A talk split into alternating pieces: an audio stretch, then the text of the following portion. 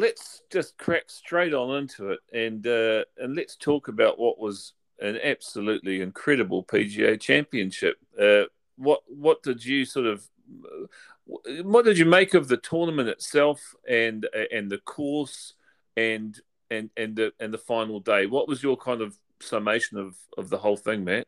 I mean, I enjoyed the whole tournament as a spectacle. I kind of enjoyed the the cat and mouse of it with Phil at the front and me constantly believing that there was some point where it was all going to fall in on itself, and it never actually doing so. Um, I mean, to talk Phil for a second, he's it was just a revelation. Like I don't think it can be underestimated how how big of an achievement that is to be the oldest person to win a major. Um, mm. Just incredible when you think about the the greats of the game who have been at that sort of age um, and not done so, um, especially 300 to one shot Phil Mickelson. Um, he was in no sort of form, was he? But no. was, was, channeling, um, yeah, the, the, the 90s Phil um, for a little while and just imperious. The front nine on Sunday. I don't think I've ever been more impressed with how a golfer's played under pressure. And I think a lot of that comes from this isn't your standard 200 shot, 300 shot, is it? It's not your your Tom Hoges of the world or your whoever else. It's Phil Mickelson who is used to that mentality of being up there and contending, and he just seemed to just mentally he was so strong. Just just he was loving it in contention, wasn't he? Um, you could tell.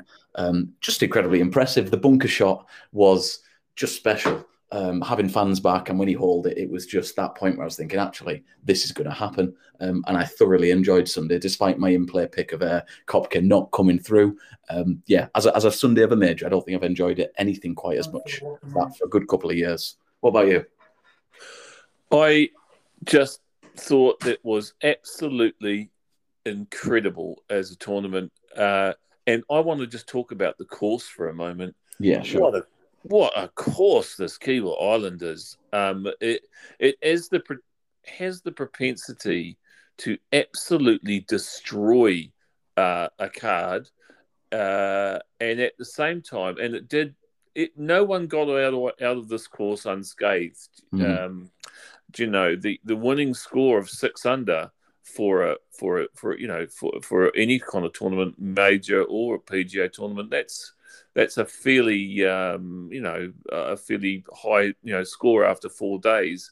Uh, and only what are we looking at? You know, only a handful of players, only only sort of like 17 players went round under par in this golf course. Mm-hmm. And and and if you look at who were those players that went around under par at this golf course, it's absolutely incredible because you've got Phil Mickelson, 50 years old, wins the tournament. Uh, are you joking me? You know, the guy, the, the guy, as you say, no form at all. Um, just of course he's won 44 times in the PGA Tour as a Hall of Famer. Uh, of course he's does you know of course he should be there and, and and he deserves his place and and all of that. But if you'd asked me at the beginning of the week, any chance Phil, I would have said no chance at all. Um, uh, and, and but look some of these other names like Padraig Harrington, two under par for the tournament, three under for the final round. Uh, uh, Rickie Fowler one under. Where's he come from? um, you know, um, uh, what I was looking at as well. Um, uh, who was the other person I was looking at? Uh, Harry Higgs, two yeah. under for the tournament. I mean, come on, this is ridiculous. This is that, but uh, uh, but it's not. It's ridiculous in a good way because I thought the course was just fantastic mm. and the way that it really rewarded, um, you know, uh, bold play and good shots, but it it really, really punished poor play. So one of my picks, Gary Woodland, you know, uh, at the beginning of the tournament, was right there on Sunday, right there. He got at one stage he was four under after a uh, after a couple of holes, two under on his round, and then he got to the uh, par for sixth and just imploded. And uh, and and everyone at some stage in this course it's some some more than others, but there was plenty of very very good golfers, world class golfers, whose wheels came off on this course completely. I just thought the course was fantastic. You know. Yeah, for sure. I think what it was a unique challenge. I think uh, Kiawah because it played incredibly linksy, and it did. You'd think did. looking at the leaderboard, it did, but then there was also that that aspect of it wasn't a course where you can play the ball along the floor. So despite there being Padraig up there and Lowry and Oosty, all of which have a claret jug, there wasn't that run it up onto the green. So I think when you say it rewarded excellent shots and and punished bad ones, I also think there's a middle ground where sometimes some not some really good shots just didn't get rewarded, which ended up with like you say there was only we got a six six under winner and there was only what about 13 14 players under par um, so i think sometimes i don't know i kind of wanted that but i think the paspalum it's kind of prevented playing that ball on the floor and running it up like you would if you were at um, one of the more uk based links courses. But i really like that. Anything was in play. You had to play excellent golf to get it round under par um, or even even par. But you could convince yourself looking at the leaderboard at various parts because it very much went in runs, didn't it? Of you had four or five downwind holes that played quite easy, then you turn back yeah. into wind. So you had to to manage your scorecard really well as a player and to take advantage of the the downwind holes, and then that all switched on Sunday, and you had an opposite wind, so it pre- it presented a, a, completely different challenge, um, which baffled the likes of of Niemann and Bryson on Sunday. I had them to to make a run at it before before the play started, and it was entirely the opposite. They just couldn't really handle that difference. No, I must say though, well done to you. You what you did pick up a place getter in Paul Casey, so um, fair play and, and, and a good call there. You, you, must have been fairly happy to see him go around and and uh, two under on the final round. Uh, oh, sorry, one under in the final round on the Sunday to finish two under for the tournament, a tie for fourth. So that was well done. Yeah, I mean, to be honest, he was never nearer, was he? I don't think he's he wasn't at any point in the tournament further ahead than he was at the end, which I'll absolutely take. Um, but yeah. very much a matter of Casey saving the week. And to be fair to him, I, as much as I like backing Paul Casey, I do like a whinge about him. But he hold a nine footer on 17 for par, um, which he absolutely needed to make. Otherwise, he would have caught the wrong end of a tie for eighth, like uh, Scotty Scheffler did, and got me shekels back rather than a decent place payout. Um, but yeah. Casey's just yeah. one of those all round games this, that's just he's very much like a maybe not as good a putter as Brooks, but he's got the same consistent makeup um, that I think trended out quite well for the course. But the more I bet on people, the more I'm thinking, just look at the odds and go with your first hunch, because that's kind of what I've done for the last couple of weeks with my places with Keziah and Casey. So maybe I'm overcomplicating things. Um, but yeah, 71 place, I'll absolutely take it. I think you yeah. were unfortunate with Woodland too. He was oh, yeah, I, was, was yeah, I, I was really, I, I was, I was, I was spitting about him to be honest, um, because I, uh, I, I really thought I uh, I thought I had a nice place there, but he two days in a row Woodland um, he he he he blew a really promising position on Saturday late on yeah, the round and then he uh, and then uh, and then he crawled up straight away on Sunday in the round back to where he should have been on yeah. Sunday. Um, Quick start, didn't he? Yeah, he, he, he blew blew a, a, really great position on Saturday evening with, with a with a disastrous double bogey uh, late yeah. uh, late in the day, and then um, very early on Sunday. Um, got straight back and, and, and and, and brought those two shots back up, and he was four under par. And I, and I thought, here we go. This is this is exactly what I thought I I could see in Gary, and, and I was really feeling pretty good about where he was. And I just thought to myself, now nothing silly, Gary, you know, but this course will just eat you alive if you get it out of position. And and on one hole, he got it out of position. Yeah, and and, and, and, and, and, it cost him a double bogey. And from there, and this is what I think this course does to people as well. I think if you get one or two bad holes it can basically mentally kick you in the nuts. And and I think that um, Woodland just imploded after that, and he ended up being five over for the day and and, and three over for the tournament. So you know, I, yeah, that was uh, you know that's the difference. You know, you, you Casey can he plays good hard golf course as well, and he sticks the course, and and that was, as I say, a good call. Woodland, I think, is I think he's close, but uh, uh, he's definitely better than where he's been. He's, his game's back, but he's just a, he's he's just not quite consistent enough at the moment. Mm-hmm. Um, I tell you, another guy that impressed me was Justin Rose on his final day. Um, he had a five under on his final round to finish one under for the tournament. Came from the absolute clouds to um, to, to do very well, and and I thought you know Justin Rose is someone to just keep an eye on. He seems to be getting his game back. He had a good Masters tournament. He's had a good PGA championship.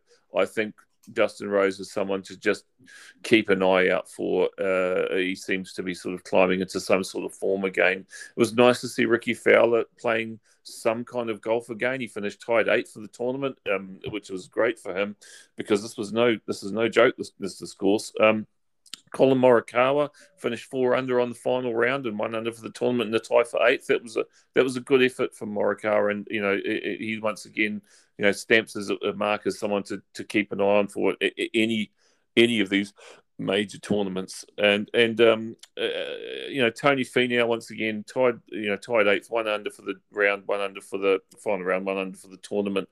Um, you know once again solid but but not spectacular. Anyone that sort of you sort of saw that that was someone that you sort of put a ring around for future reference?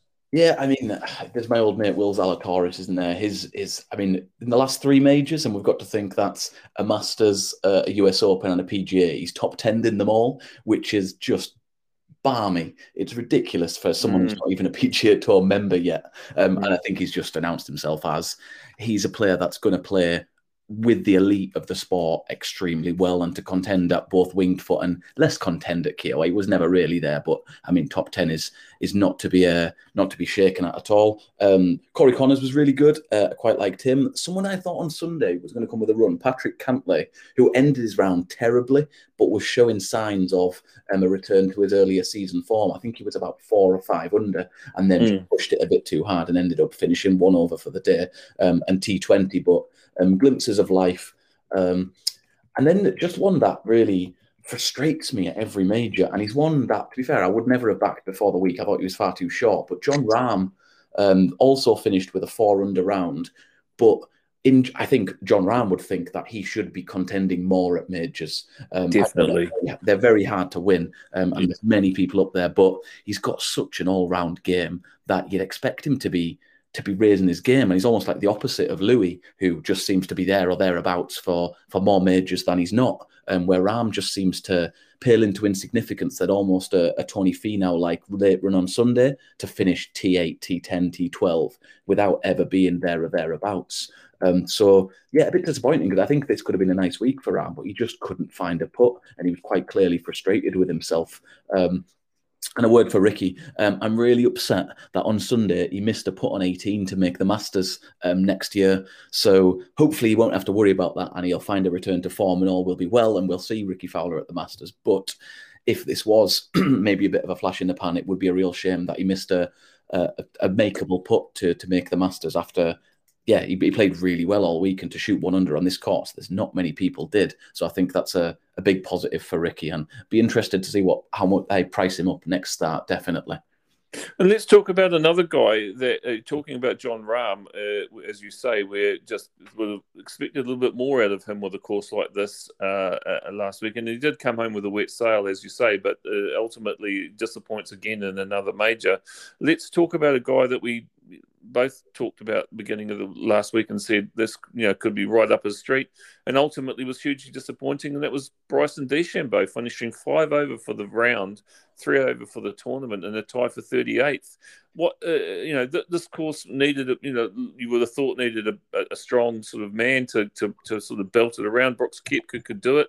Um, Phil Mickelson at 50 years old could do it. And Bryson DeChambeau somehow couldn't seem to do it. What did you sort of take away from DeChambeau's four days yeah, I mean, to say he couldn't do it is maybe a bit unfair. I think going into the final day at two under, he was there or thereabouts. He was what about? He went out in about the fourth group.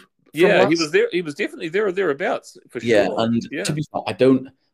He made a mistake on the first hole, um, and it kind of put paid. And at that point, once he's, I think he bogeyed the first to DeChambeau or the second, one of the two.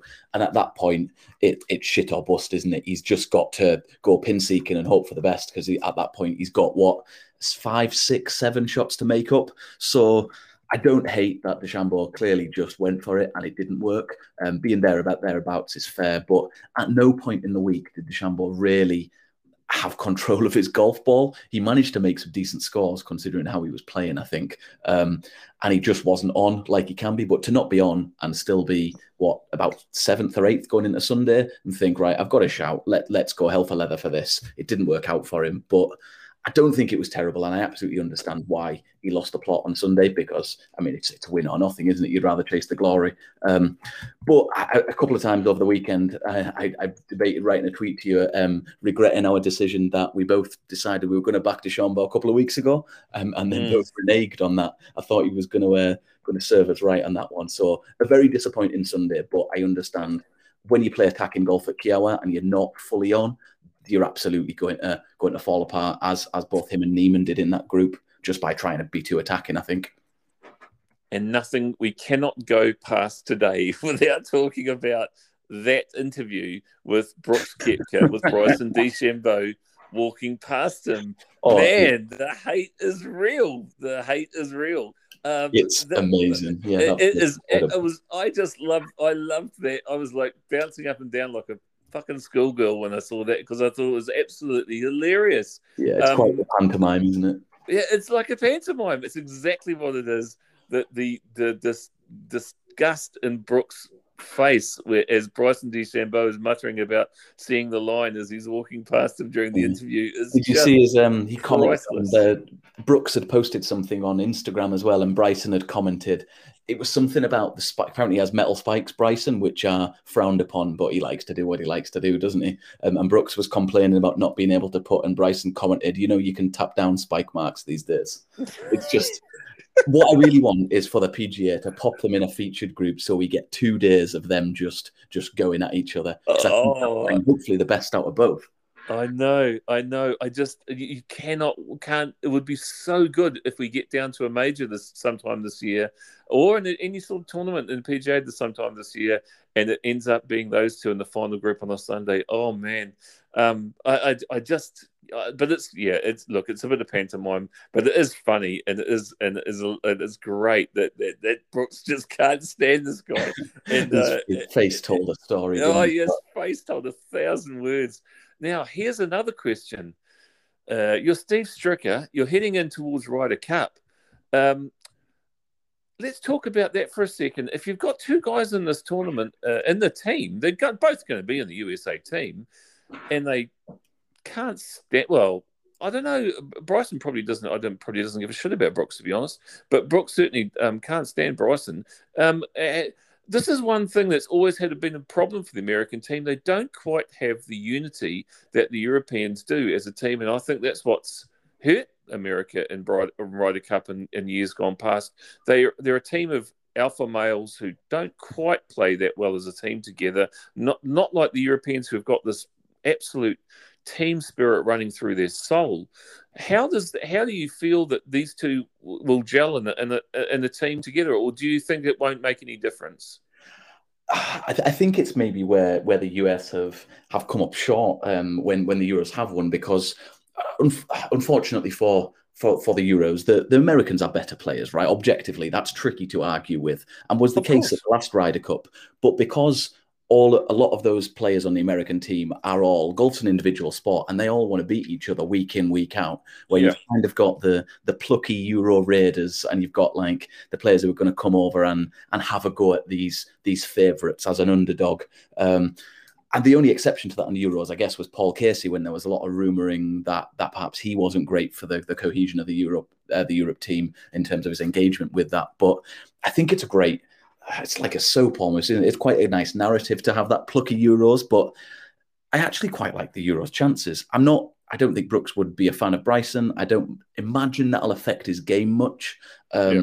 But equally, neither of those players have a great record in match play, and maybe there's a reason for that. That they don't do well in a team event. Um, to be honest, I'd much rather back, um, and, and, I like a bet on the Ryder Cup. I'd much rather back in pairs people like Morikawa and Hovland, who are going to be much um, much quicker out of out of um, college in America and university, and they're going to be used to that match play format. They've, they've, played a lot of it than than back in a Brooks or a Bryson, whoever they're paired with. I mean, you wouldn't have them in the same team room at the minute, would you? Never mind on the same pairing. No, and I mean I remember last uh, last Ryder Cup in France where you looked at the before the tournament, you looked at the two teams, and you just thought, man, America is going to eat Europe's lunch and kick their heads in for fun afterwards because it was such a strong team, the Americans team, and you just thought, yeah, the Europeans are great, they're plucky, and they've got that team spirit, and and and blah blah blah. But it's it's it's not going to wash against the, this team of absolute superstars. And Europe cleaned their clock, and and uh, and uh, and now we're back in America. We yeah, know what that means. It's really no Paris national. yeah, it? it's no Paris national. We're back in the states. Mashed potato, get in the hole, all that um, bomb and gouge golf. Yeah, get, yeah, uh, and all the USA, USA. It's going to be all of that. Um, and, and, so it's going to be a pretty hostile environment, pretty pretty tasty, I'd imagine. And uh, but there is something magical about this European team uh, and and the way that they get together and just play for each other, which I don't know why, but the Americans' culture, background, history, I don't know, uh, individualism as a as a as a country and as a as a capitalist, I don't know. You go into a whole lot of deep levels on this, but I think that um, America is always going to struggle to match that. Um, camaraderie that the the Europeans have, and and I and I saw a, a sort of like a lineup that's uh, for that American team, like a mock lineup, as some mm-hmm. sort of student of the game had decided that this is the American team, and you looked down at that page and you thought, okay, wow, that's a very very strong team. Um, but as I say, uh, it's just a, a, little aside. It was just so funny today to watch Brooks just uh, roll his eyes and, and uh, give the death stare to Bryson, and, and those two in the same room together, shaking hands and saying well done to each other after after a tournament or after a match play event might be interesting. But yeah, I, anyway, I, I think um, uh, you know going forward from here, um, that was just a wonderful tournament. I think it really works having the PGA. I think the format that they've got now is actually really good. Masters in April, PGA Championship in May, uh, US Open next, isn't it? And then yeah, the British Open. Long, do we? Yeah. So it's it's really uh, it's it's it's a great uh, like a month by month by month by month major sort of schedule. It's wonderful. It really works. Kiawah Island was a was a great venue, and and uh, yeah, and Phil Mickelson.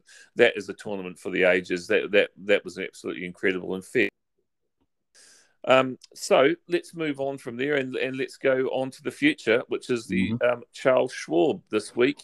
Um, we're back in Texas again at the Charles Schwab Challenge at the Colonial Country Club.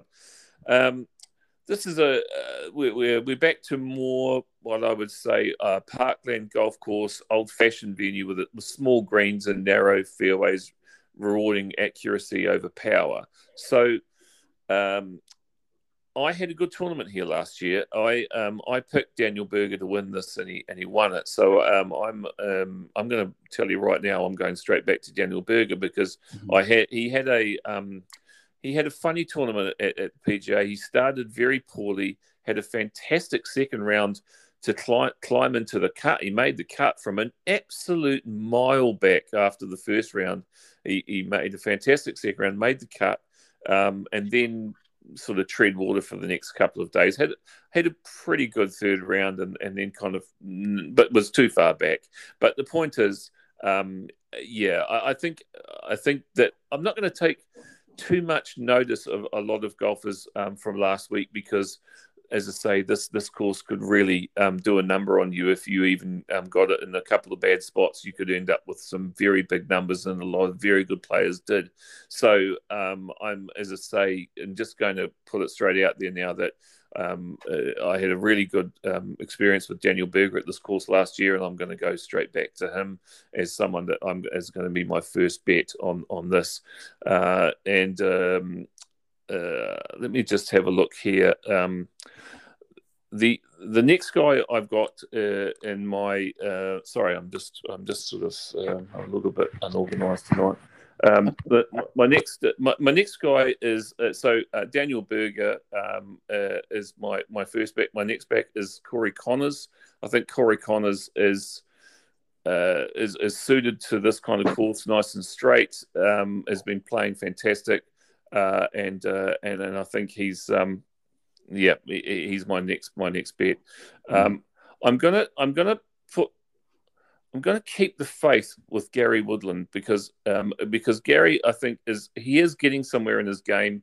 and he's at uh, 40 to 40 odd to 40 to 1 sort of around at least 40 to 1 that for me is is pretty good odds for Gary I think he he is getting somewhere he was very he, he, he got he ran close at Quail Hollow uh, a few weeks before he ran. Uh, he did he did well in parts uh, at the at the USPGA, but just as I say, came apart a little bit at the end. So I'm going to give him another uh, another break. And um, and my my next my last pick is um, Matt Wallace. I, am going to keep the faith with this guy. I, th- I think that he is very very close uh, and I think that this could be um, Matt Wallace's turn this time. So um, I'm gonna uh, I'm gonna have four this week, uh, and uh, and and Matt Wallace is my final one. What about you, Matt? Who do you yeah. like? So we have a shared one, which is is always um, positive. I think like it's nice to get them someone else, um, Frank, in the same players. We almost had two. I would almost went for Wallace as well. Um, his his stats are deceptive because the more recently you look, sometimes the better Matt Wallace's stats get. But I'm just not sure he's going to hold enough puts here um, to to get it won. And I just wanted to go for someone a bit longer because I've got I'm quite invested, sort of just shorter than I'd usually go generally. Um, but yeah. yeah, Matt Wallace was pretty much the last one off my list. Um, yeah. So yeah, hopefully can go well. Um, I looked at various things for this. So it's a, a tree lined course, relatively tight, um, smaller than usual greens, but when you miss them, it's not as difficult as your standard track to get up and down. So I've put slightly less emphasis on on scrambling around the green than I normally would. Um, driving, I'm not too fussed about at all. So I want ball striking and I want putting this week. Um, so it makes absolute sense when I'm after a good putter that I back Collin Morikawa, doesn't it? Yeah, I, I, which is absolutely was... not the case. He's 187th in putting, but he's just incredibly impressive and he's much shorter than I'd normally like to back for someone who doesn't put well. But when you look at the rest of his stats, he's number one in greens and regulation on tour. He's number one in approach play, um, and he's, he's in the top 10 in proximity to the hole. Um, and we're coming back to bent grass greens as well at the Charles Schwab. Um, and when we talk about Morikawa, his best performances come when he puts well. Um, and of the three times when he's putted excellently, um, the last times we've visited um, sorry, I've lost my stroke of words. I'm trying to read my notes at the same time. The last times we visited bent grass or bent slash poa greens, Morikawa's actually gain strokes every time. Um, so at Muirfield, it's bent grass slash poa. Um, this here last year, obviously he he lost out in the end, didn't he, to to Daniel Berger? But he yeah, he, he ran Berger very very close here last year. Morikawa. Yeah. He, he I looked at Morikawa a long long time, uh, and I and I wondered whether I should take them both, but there were but two short players is one too many for me, so I took one or the other. But but I, I agree with you. He, he him and Berger were neck and neck at this tournament last year. Yeah, they were. Yeah.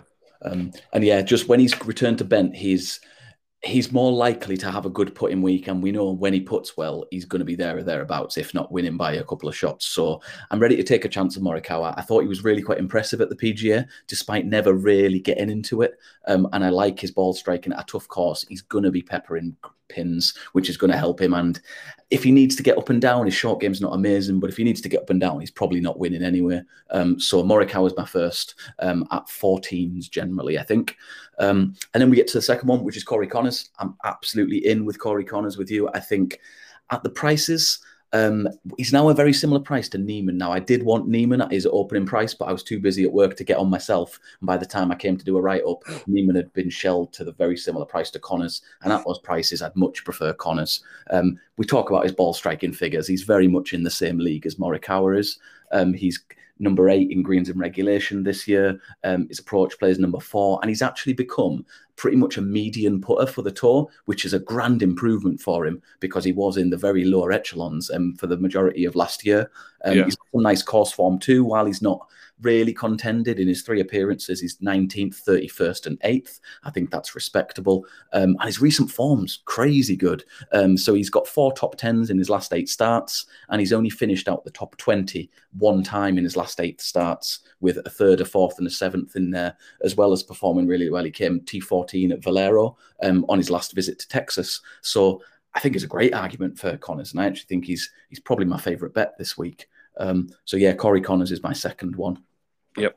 And then I have two um, that are both 45s and a longer shot. Um, my two at 45s are back for slightly different reasons. Jason Kokrak is the first. Um, he's got some nice form here. He was third last year um, behind mm. Behind Berger and Morikawa. He's also had some decent form before that, but his putting has been excellent lately, um, and his approach play is improving too. Now, if you look at his season-long stats, he's 69th in approach play, but the more recent you go, the better it gets. So the last three months, he's 34th, and if you go even more recent, so the last couple of events, it improves again, and even more than that, he's he improves on his own average when he comes to bent. So he's had some really excellent performances at some some bent grass venues, um, including Muirfield, where he plays well, just like Morikawa did. Um, and you add that to his his pretty good approach play stats, and I just I just like him this week. Yeah, I think he's he played well last week. Um, yeah, he, and yeah yeah, he's a nice price, and he's, he's one who you can trust on the greens when he's got the flat stick in hand. He's in the top ten on tour, so he's one where you can expect things to start rolling. So if those approaches stick, I yeah, I like his chances. Yeah, I, I, really do. I, I, I, like just to jump in there. I, I yeah, really sure. like that shout on Kokrak as well. I think it's a really good shout. Um, he, um, as you say, played him very well here last year. I had him in the as one of my bets in the PGA Championship, and he was always um, uh, he was always around even par, one under par, even par, one under par, and and, and he just uh, kind of fell away a little bit on Sunday. But he had a very good PGA Championship. I think your shout on Kokrak is a very very good shout. Yeah, I watched him a bit more more closely. Usually, I'll, I'll always keep an eye out for your picks at the same time when I'm watching on the telly, and because of that, I, I watched him just tra- having a few clicks on his shot tracker, and he just looked consistent. Um, particularly because I had him in a, a match bet, and I actually backed Tom Lewis against him in one of the rounds, and Kokrak was just relentless. He just kept hitting 20 feet from the hole, 20 feet from the hole, and giving my poor Tom Lewis no chance of chinning him. Um, but it, it tells a story, doesn't it? And it tells you that approach play isn't usually one of his strengths, but it's increasingly so. Um, so yeah, Kokrak. The other one at 45s is Hoffman, Charley Hoffman, who just seems to play really well in Texas. Seems to really like it in Texas, and he's also a really consistent makeup. He's finished um, similar to Conners. Uh, his last seven starts, he's only been out the top twenty once, which is a, a bit of a return to form for Hoffman because he was scratching around for some earlier in the year. Um, yeah, he's he's got a really consistent makeup too. He's 24th on tour proximity to the hole, 28th greens in reg, 9th in approach play, um, and he's 55th in putting. But he's one of those streaky putters, Hoffman. Once he gets going, you can see lots going in a row, um, which can really make a difference. So I like him. Um, Texas, he's going to be good in the wind. He's had some good performances here in the past. Hoffman. Um, my last one is uh, a keeping of the faith from a couple of weeks ago, um, and it's Patton Kizzire. Um, Patton Kizzire placed at, at the Byron Nelson for me and made me look a little bit closer at his Texas form. And it seems he's not really something I've flagged up before, but he seems to just love playing in Texas. So his last couple of starts, he's finished obviously third at the Byron Nelson. He was T9 at Valero um, when when Spieth won and played really well there, and he was also um, T11 at the the Houston Open earlier in the year too. So something about Texas just seems to to really lend itself to Patton Kizzire. He's 100 to one this week, so you've lost 50 um, from the price that we got at the Byron Nelson, but I think that's kind of accounted for, um, and he is someone who gets hot with a putter, which is what I like. Um, his greens in reg are 28th, his approach play is 64, but he's another one when you go on um, to look at his more recent stats, um, just having a flick through data golf, he comes out really well with his recent form. So in the last three months, he's 14th in approach play um, and even better in putting, which is exactly what I want at this course. And for a 100 shot, I don't think you're going to get many better. Um, try as I might, I did want to include our mates um, Doug Ghim and Matty NeSmith, but their putting stats just just aren't cutting it at the minute, and I think they're too frustrating. So I think they're best watched, but they will definitely be a bit of a kick in the teeth if they do enter the frame. Um, so five for me this week: one shorty, one long one, and a couple in the middle.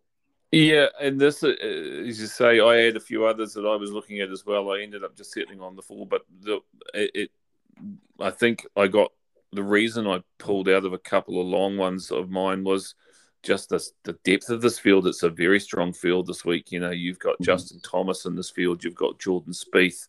Um, uh, you know, uh, this is no uh, this is uh, this is no joke. This field. So I I think uh, it's going to be you know uh, you know I think Justin Rose is even in this tournament as well. So mm-hmm. you know it, it, there's um this is going to be challenging. So I, I, I, you know, I would usually have a couple of three-figure ones in mind, but I've just kept mine to a little bit, a little bit shorter than I usually would because I'm kind of trying to look for guys that have won here or done very well here and are, are, are on some sort of decent run of form because I think this is going to be a really, really tasty tournament in terms of um, the field is very strong and very deep. So. Um, Okay, well, look, I think that's probably about it for the week. Uh, I think you know it was a, an amazing um, tournament in the PGA Championship. Uh, I think Kiawah Island should be some a course that they use uh, regularly. Uh, maybe try and find it a, a, loop for it on the actual PGA Tour because I just thought it was incredible, uh, and, uh, and, and I'm really looking forward to. Um, the US Open coming up next month. Have anyone that you you know, it's at um, Torrey Pines. Am I wrong? Yeah, Torrey Pines, the US Torrey Open. Pines. So, so um, you know, any kind of thoughts uh, ahead of Torrey Pines? Yeah, I have. I've made two bets for Torrey Pines. I made them quite a long time ago.